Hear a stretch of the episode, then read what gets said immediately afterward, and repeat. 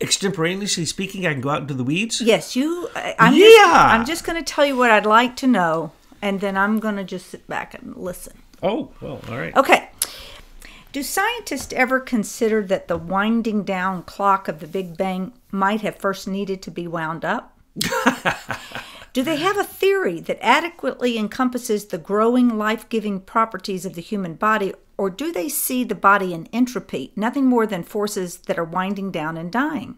How would science be different today if instead of asking why did the apple fall from the tree, we asked, how did it get up there to begin with? How is it that our bodies are renewed each night when we go to sleep? What is it that we need to sleep for physical and psychological health? What is happening, Thomas, when we sleep? What makes a plant grow and organize in a fashion that goes on indefinitely from seed to plant to seed again? How does a tiny acorn, which fits right in the crevice of your palm, become a mighty oak? Simply by being planted in the earth and receiving sunlight and water. Where do these forces come from? What are these forces? You, you've given me great latitude. Now, normally I go out in the weeds. I'm going to go out into the ethers on this one, I'm afraid to have to say. I hope you can uh, hang onto your hat and follow. Entropy and ectropy, what you've that entire thing is asking the question of why don't scientists study ectropy instead of entropy? The death of things, they study entropy. Why don't they study the life of things? Is there a single? Uh, I, there are a few, so I, I need to qualify that. But where do you see anywhere in science where they talk about studies on levity? Where in science do they actually describe the forces of life and the way that carbon gives up itself in the, the natural kingdom to build everything we see? And, and how does in the human body, you know, silica and calcium trade places? This is what they should be studying ectropy, which means life giving. And so they're going to say, well, we know that with the plants, you know, it's the sun. Well, it's the same with the human beings. How come they haven't studied what sunlight does to you and then how that creates your dreams and how it creates the images in your mind? How is ectropy, in other words, what is the mechanism for ectropy, for levity, to create life so that we can start to study life now, not just the way that ions are exchanged as one substance changes into another. And, you know, the, the principles of thermodynamics, complete nonsense that there is no such thing as uh, newly created matter and that uh, it's just complete nonsense. We have to remember that the science that we believe in now, it is a belief. It is secular humanism that is so materialistic that it completely limits the human scientific experimentation to the five senses. And those are going to not take you very far because even the basic uh, forces of science are, in fact, unseen. They're invisible. We can see them as they manifest into the three dimensional world sometimes. For instance, with electricity, we can see a spark from one gap to an, across the gap from one point to the next. But we're not actually, that's actually the air we're seeing lit up. We don't see the air. We don't see water, technically. We see its container. We, everything is invisible that is really a major force, whether it's warmth, light, atomic reactions, what we call valence, or what in spiritual science we would call sound. And then life. What is life? And how, oh, well, life is DNA. Really? Well, can you explain DNA that half of it isn't even written on? What's the other half for? And we barely understand DNA. We can manipulate it so that we can basically handle things that are, again, entropy, dying, the clock winding down. And for, first off, imagine for yourself somebody being so psychotic that they're going to tell you that the entire universe at one point was a ball, a very hard ball of mass that is no bigger than your hand. It can fit, in fact, in the palm of your hand. And that exploded, and we're still in that explosion. And that created everything in the universe. That is, what is that? That's not even as good as the mythologies that are out there. So, what we're talking about, entropy, is in fact the ethers. Now, when you say ethers, you get into some very, very mysterious areas. It gets so mysterious that um, I don't even know where to begin. As a matter of fact, soon I'm going to be um, giving a talk on this very topic, and I've been working on it a lot. uh, there's also a lot of material that will be in the description box below um, this broadcast. But when we talk about the ethers, I think we should get. Um, I'll wait for your next question because, boy, if I launch into that, I'm going so far out into the ethers, I don't know if I'll come back. Okay, well, before you go into the ethers, I'd like to read something that Rudolf Steiner said that maybe you can talk about because in this book, The Theory of Everything that you've written, there's a lot of um, examination into the cycles of seven. And this is what Rudolf Steiner wrote. We, together with the earth, are within these interpenetrating spheres. Seven spheres mutually interpenetrate one another, and we grow into this interpenetration in the course of our life, are thus bound up with it. Our life from birth until death evolves out of its basic endowment, while the star spheres, in a certain sense, draw us on from birth to death. And, and before you answer it, folks, just sit back and think for a moment. Have you reached the end of your evolution as a human being? Have you ever thought about what is it to be a human being and what do we evolve to become? And why is it that science seems to want to put a cap on our evolution and they only look at our physical evolution? Who are we becoming as humans? Exactly. And if you know that we are only in the fourth stage of seven, then, and that real birth comes in the fifth stage when you actually get to see what is the intent of all seven stages. You see that in the monarch butterfly. And we put that in the book because it's such a perfect example of the way that uh, a first generation monarch butterfly only lives for a few weeks. Same for the second and third generation, but the fourth lives for uh, can live for a year. Flies to Capistrano or Mexico and comes back, makes one of the most incredible flights of of any certainly uh, insect and even birds comes back to the same plants it was born on. Well, you know, Thomas, in that description of the monarch butterfly, which is fascinating, and I want you to continue discussing this as as we were putting the book together, I kept reflecting back on these MK Ultra symbols of using the monarch butterfly, realizing that they probably at some level sense that the human being does evolve into something, but the um, you know the people that are trying to hold back human evolution, these retarded uh, beings are trying to force that into something that of their making. And that's why we see it attached to MK Ultra when really it should be attached to something that is pure and divine and full of goodness and light. So true. And and we're going uh, so many people believe that our evolution is with uh, artificial intelligence and machines. That's de-evolution that's going back into the mineral realm, back into the animal and the plant realm, and simply taking our humanness back into the stages that are coincident with our own being. So the human being has the mineral, the plant, the animal, and the human inside of it. And someday we are going to evolve into angels. Some people will devolve back into animals and probably using machines to help them do that. Because actually, these choices reside within you in each moment you live, whether you're going to evolve as an angel or an animal. It's in the decisions you make every day. And the mystery of the cycle of seven, as you point out, is at the heart of everything. And so we keep uh, always referring back to the spiritual axiom that all manifestation happens in cycles of seven all phenomena is created by vortices, and that the microcosm, the human being, is a perfect example of the macrocosm, the whole cosmos. And so if you look out of the cosmos and you're trying to figure things out and you're using, you know, the CERN collider to try to figure out particle physics that go back to the moment of creation, notice that they change those theories all the time. The Higgs boson uh, God particle that they thought they found, they didn't find that. That's all myth. The fact that there'll be an artificial intelligence more intelligent than human intelligence, that's a myth. These are science myths. So what we did when we wrote this book is we uh, the book uh, Eternal Ethers, a new theory of everything or a theory of everything, sounds really crazy to say that we're writing a theory of everything. But what we're doing is we're revisiting the ancient theories, current theories, and showing that it is very clear that the entire scientific mythology can be explained by ancient texts if you can understand them and then can be applied in today's world.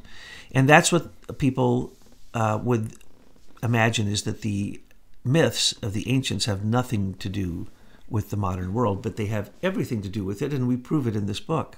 Well, let's get back to the ethers. Uh, Rudolf Steiner says that the sentient body would not be able to perceive it. It is the sentient soul that really comprehends the variety of etheric currents running through the physical body.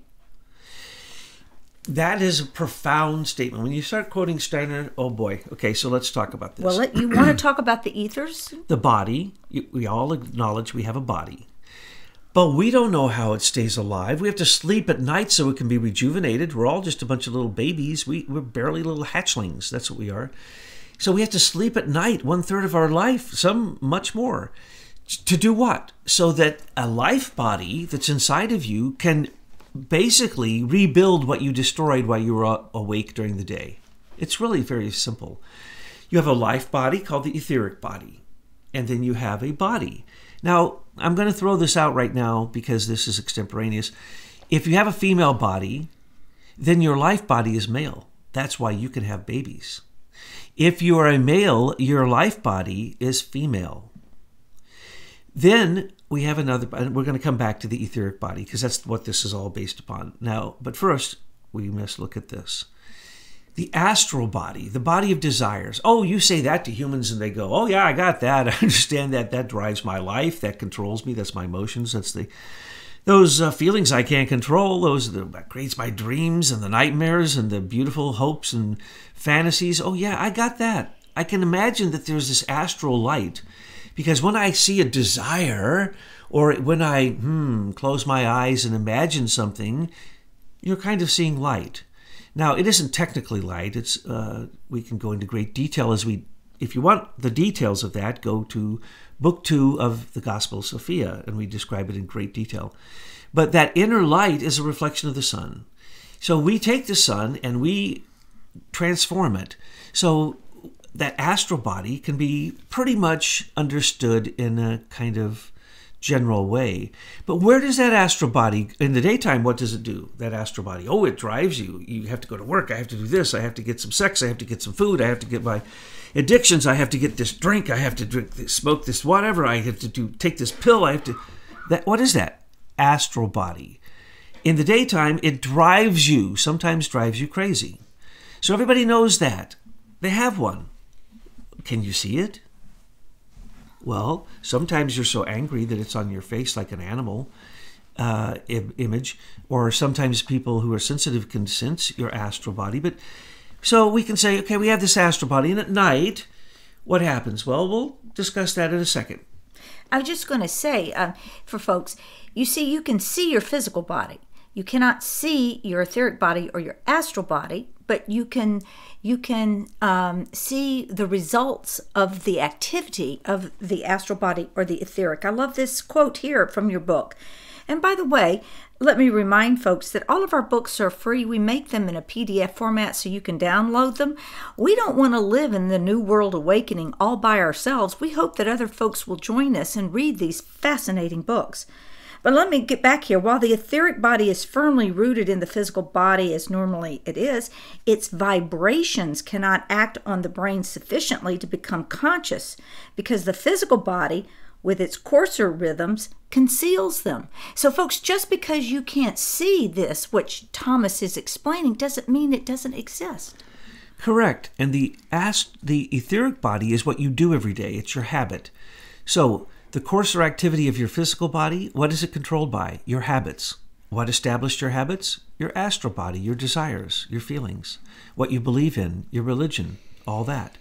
But then there's another body, but it's not really a body. It's the microcosm, is the macrocosm. It's the perfect example of a singularity that is a 3D holographic image of the cosmos, of the whole. When we look out into the world, that's what I'm calling the cosmos, all the way to the stars and beyond.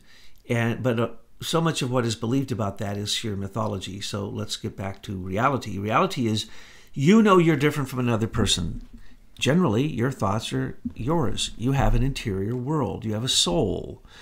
so you have a physical body and a soul, and you have a spirit. And what controls the spirit?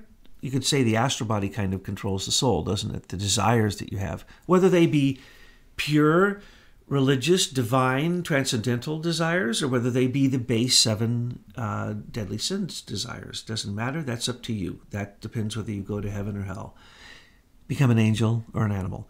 But the ego, so we call it ego or the I am or the ego body. So you have one, but it's not a real body and it's invisible. It's what, when you take yourself into sleep, that's why you stay who you are. And when you wake up, you're the same person, generally, unless you're psychotic or whatever. So, generally, that I am goes from one day to the next into this deep, dark realm of the night of sleep, where the etheric body has to rebuild the physical body. It's so busy doing that, it actually works harder at night, the etheric body, because in the daytime, the astral body is just killing, killing the physical body, literally and at night you restore it. So it's like the Holy Grail. The etheric body restores the body like the Holy Grail, or this cauldron of Ceridwen or Annwn, or all these cauldrons where you fight in the daytime, and then the soldier is thrown into whatever's in that cauldron, cooked, and then in the and then they jump out in the morning completely uh, renewed, and there are no wounds, and their body parts are all back together. What is that? The etheric body. So, what's the battle era doing in the daytime? That's your astral bodies. But you have an ego. So, the ego goes out at night when you sleep and it separates and takes what? Your astral body. It doesn't take your habits, it doesn't take your smoking, drinking, addictive habits, or your praying, meditating, uh, beautiful kindness and giving and sacrificing to others habits. No, no, no. It those remain with your body, trying to be have the etheric body restored. So your I am says, oh, well, I have to keep conscious while the astral body in your dreams works through all that stuff that you really didn't work through very well in the daytime. So if you're afraid, you may be chased by something in your dream. Or if you're very greedy, you may be longing to get some more gold in a palace in your dream or whatever. So the point is, you have these four bodies. How did you get those four bodies? And why are they different? And could we call them dimensions? You could. Well, you, some call them levels of consciousness because mm-hmm. as you become aware of each of these bodies and they become tangible to your perception, remember again, it's not something you see physically with your eyes, it's a matter of spiritual perception. Um, Eastern traditions often speak of a land where aspirants can directly encounter these ethers. They're called, sometimes they're, you see it represented as Shambhala, Tushita Heaven, New Jerusalem. Eden regained, and reaching this land is the goal of the path of self development. Absolutely. Mount Meru, Tushita Heaven, the seven story mountain, endless. You name a tradition, and I can name you a description of it that goes to a rarefied realm, transcendental, insinuating that you've been there before and you're going back like a home. And this realm Rudolf Steiner calls the realm of spiritual economy. It's the etheric realm around the earth. So the earth, yes, when you look at the earth, it looked as if the earth was going to spin until the sun goes out and then it dies, whatever, whatever. So death, death, death, the winding down clock of the cosmic uh, astrophysicists who are all a bunch of mythologists who just want to put their name on a theory that is going to be transplanted or supplanted, excuse me, uh, within less than 100 years. Sometimes now within less than a few years. Gravitons, for example. Oh, Einstein's gravitons have been discovered. Well, oh, where do gravitons appear in Einstein's theory? Oh, Einstein's theory of the uh, propagation of light is always at a certain speed, cannot go beyond that. Oops, totally blown out of the water. In lasers, you can go 10 to 100 times faster than the speed of light, Mr. Einstein. And Einstein says that there is a continuum for all light. That means everything we perceive in the cosmos, he determined by the perception, the eyeball, one of our five senses, of light, and that he imagined that what happens on the earth imagines and the uh, goes on in the cosmos. But not a single scientist that I have ever encountered and you witnessed this when uh, an astrophysicist, one of the top ones of the top universities, Ivy League, sat there and said he didn't know what the luminiferous ether was. Well, then you're an idiot because Einstein's theory of general relativity, all of his theories are based upon the, the pre existence of the luminiferous ether. Yes, and I remember that very well that occasion where we met with that University of Michigan highfalutin professor who told us about his theories, and then you went in and told him about his theories. He was sat there, he was stunned, he had nothing to say. And thank you very much, Douglas. We haven't been invited back to those dinner parties anymore. But um, something else, too, uh, folks, you know, I, I know as a little girl, I was fascinated with the movies that they ran back in the day about Shambhala. I just knew that there was a place other than this physical world that we see, and I wanted to find a path there. And also, I, and this was long before I started reading these things in spiritual science, the elemental beings of the gnomes, the undines, and the sylphs, you know, that would gather around that I would see as a child. And many of you out there may still have a relationship to these elemental beings. So we don't see these beings with our physical eyes, but what is the experience that they bring to us? You uh, always ask the most difficult questions. Oh, and that's the reason that we have had to write seven books because it took seven books for us to answer the questions that you demanded to have answered and make them applicable. So here goes Gnomes of the earth, undines of the water, sylphs of the air, and salamanders of fire. What are those? Why are they living beings when those elements, science would call those elements, which we call earth, water, air, and fire, they would call them solid, fluid, aeriform, and plasmic. Plasmic meaning that which is heated, but you can also have cold flame. So you can there's plasma in your blood. It carries the warmth of your blood. So there's plasma. That's the new science. So when I say plasma, and it's we would call that fire in the ancient times, but you could also call it warmth. So what is the difference between these elements? For instance, the Greek philosophers believed, and they fought over this, which was the primary element. And the one who fought over the element that was primary that created all things, he said it was fire. In the end, threw himself into an active volcano to get to go back to the primal element of fire. The one who water, of course, you know, the one for the earth off the top of a mountain killed himself. And so you have these philosophers who believed in these things, but they didn't believe in the thing that could go between them. And that's the element that they don't name. It's called the quintessential element. It's called, in the Greek philosophy, it's called the being, because it's a being, of ether. A E T H E R. And ether was male and female and was born from an egg. We have demoted that being to call that being Eros, the being of desire, and later demoted the being to being supposedly a child of Venus, who wasn't even born at the time of ether or Eros, to Cupid. Winged with a bow and arrow that neither man nor God can resist in all fear. Why? Because desire can control even the gods in the Greek mythology. So you have this being ether. They don't want to talk about ether. Well, in the ancient philosophies, it's called Akasha. And Akasha ether is also called the mother. She's the mother of all the ethers. So from one ether came all seven ethers. And now we only look in even when we say ethers, we're also talking about the tattvas and the magical elements of literally of the magical tradition. We're talking about the elements of the alchemist. We're talking about these living beings who work with the elements, but you are trying to animate them. Why are we trying to animate them? Because we can't control them. Well, well, let's go back to these elementals. How does that? How do they fall into relationship of this cosmology that you described in your book of the theory of everything? Uh, they're below the human, and we should co- come to control the first, second, third elementary kingdoms. Those would be the kingdoms that we would see in a mechanical way as electrostatic energy, which fills all of space, all of the cosmos. Electromagnetic energy, which is, uh, we know what that is, fallen light, really, it, uh, but it's fallen into magnetism.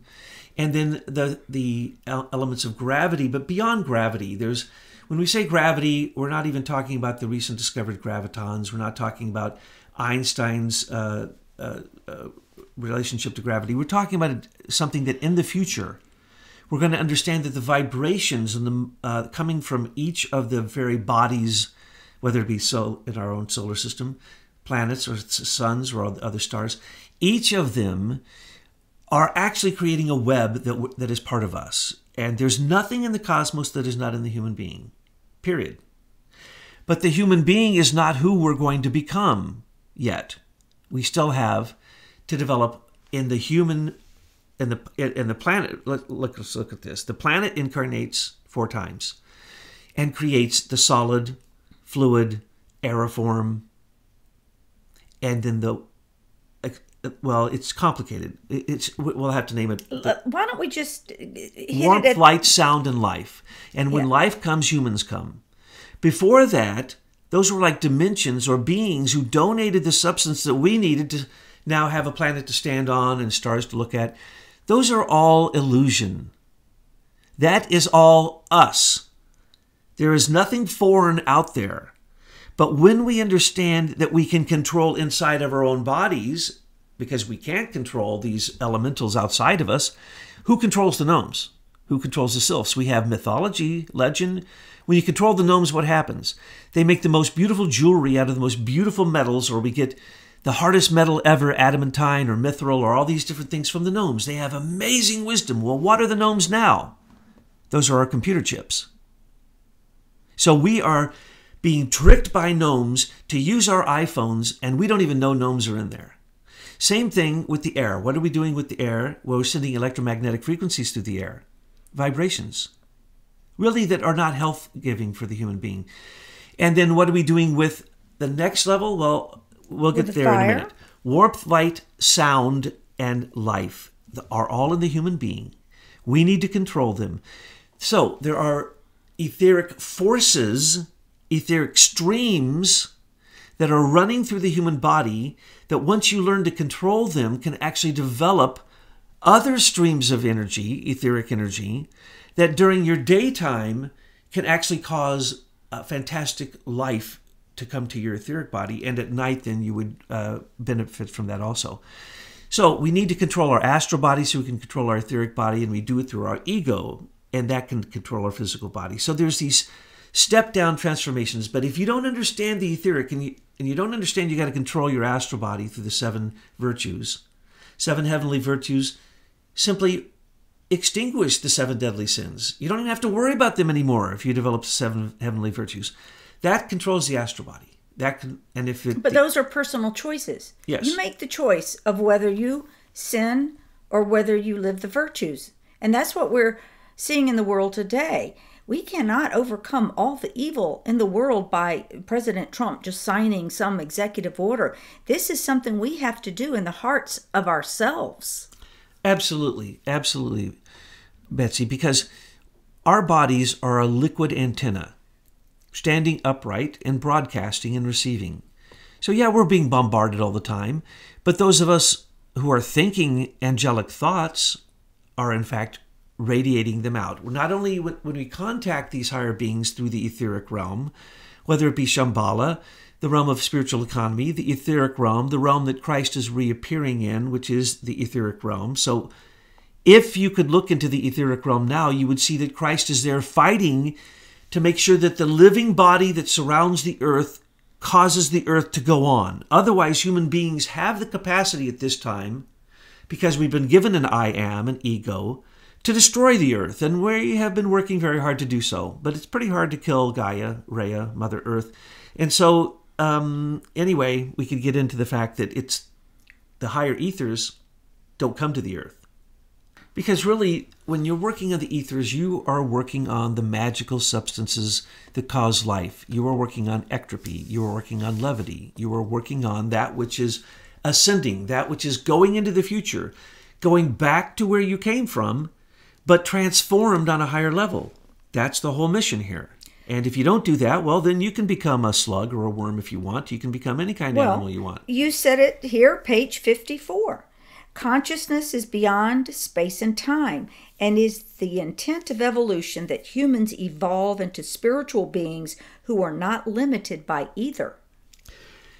The sixth and seventh ether don't come to the earth, they stay in, outside our atmosphere. If you could rise out of the atmosphere and directly through a shield, a very simple shield, which I've described in a book, uh, I mean, in a description called The Fairy Tale of the North, um, we call them biospheres. So if you rise up in a biosphere, and you're able to, through this lens, receive the sun, then you get the higher forms of what are the two ethers, which are called the sound ether and the life ether. Now that is the future. But some people can do that now in, to a certain degree.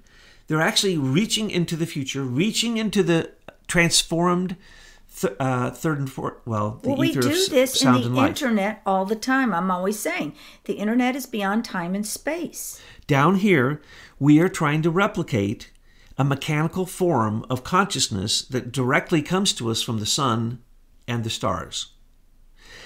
So, yes, we are creating a mechanical form of that. We're actually creating kind of an anti sun being. We're creating a, a realm down here for an anti sun being to actually come down here and more or less take over the mechanicalized world. Well, that's what we're fighting against because right here on this earth, Christ is fighting in the etheric realm to renew to keep it renewed and to keep it strong and that is true for the human being as we're being bombarded so is the physical realm of the earth so your body is under attack the physical earth is under attack and in the future the remedy is there but it may not be on the surface of the earth is what i'm trying to say. It's in the atmosphere around the earth. So when we can learn to directly take from the sun the sound ether and the life ether that are not fallen that is the tree of life. That's the reason we can't reach them. That's the reason the garden of eden isn't here right now. It went behind the stars is the story and it will descend later that's the reason to get to the tree of life it has been taken from us what do we have the tree of knowledge of good and evil so the other warmth and light ether are down here. And we have the fallen sound and life ether down here on earth. And we're making a mess of that. So that's the reason that we don't have access or don't know about the risen sound ether and life ether. And that's the trick. Now, how do we get there? Here's the simple thing. And we could even end after this because it is this simple. Your hand is a perfect example example of the five ethers that we're working with now. And by the way, the reason we have five ethers, the earth is in its fourth incarnation. The humans right now in its consciousness is in a fifth stage. So we are advancing. And right now we're supposed to really be understanding these things and reaching into a new science of the etheric so that we can create a science of life instead of a science of death. But if we look at the palm, uh, if we look at your hand, the thumb is the Akasha ether, it's the mother. And the four other ethers are warmth and light, they go out. They're levity.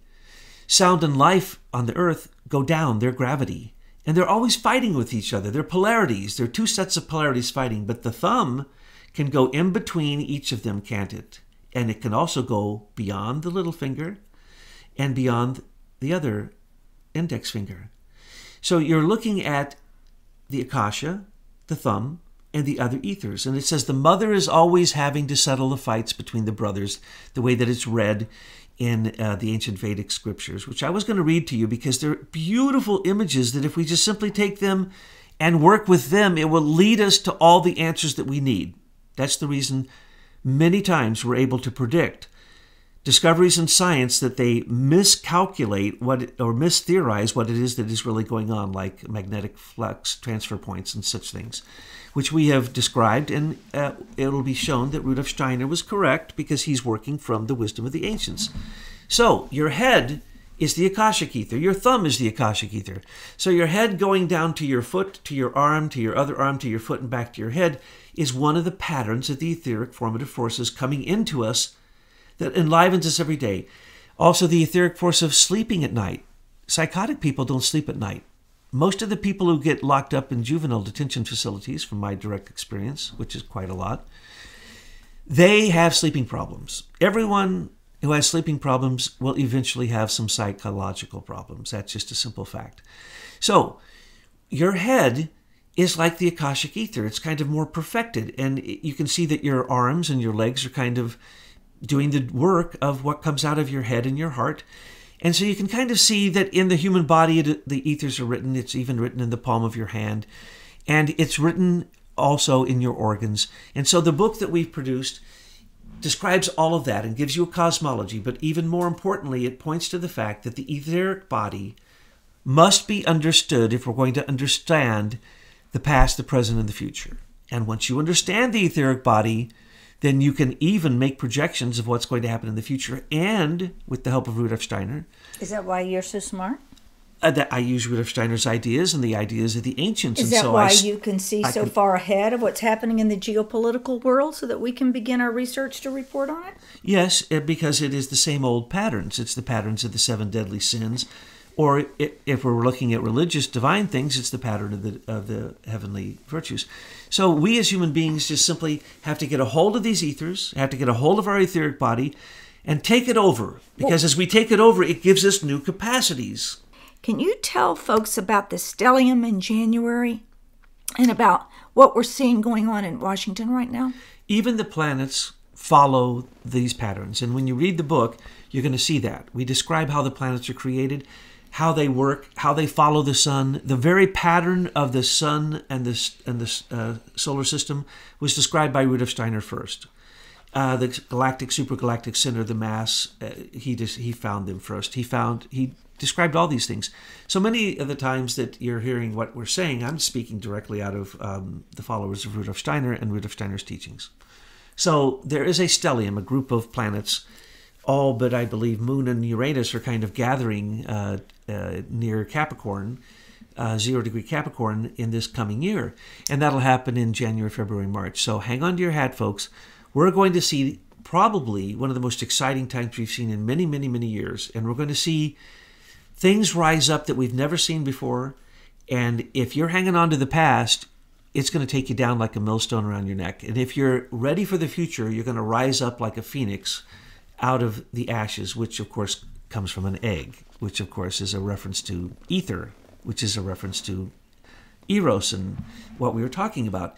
So we are at that time. We are at a 500 year mark when the phoenix rises from the ashes. And we told everyone with the direct solar eclipse coming across America and another one coming in a couple years to make an exact cross in America in in the heartland of America and that it's directly related to Trump's chart the first one Trump is the phoenix and our time is the phoenix and you're the phoenix and so though it looks as if there's a lot of dross that has to be burnt off good Burn it all off. That's what the that's what the warmth ether is for.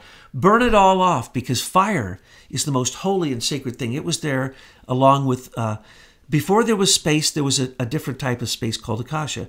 Before there was time, there was a thing called duration. So their consciousness was before time and space because consciousness was there during duration and there during the akashic space, which is the mother, which is usually called the deep uh, or chaos. And out of that chaos comes an egg. That's us folks. That's our that's our ego. And we are that winged being who comes out with the bow and arrow. And everywhere that eros shoots the arrow land is created water is created mountains are created sky is created everything's created.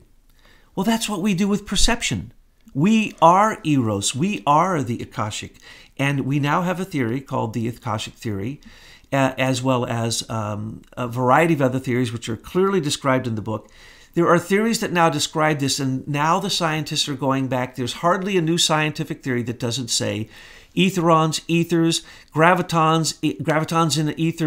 Uh, ether is in every new theory. Finally, they're acknowledging the ether.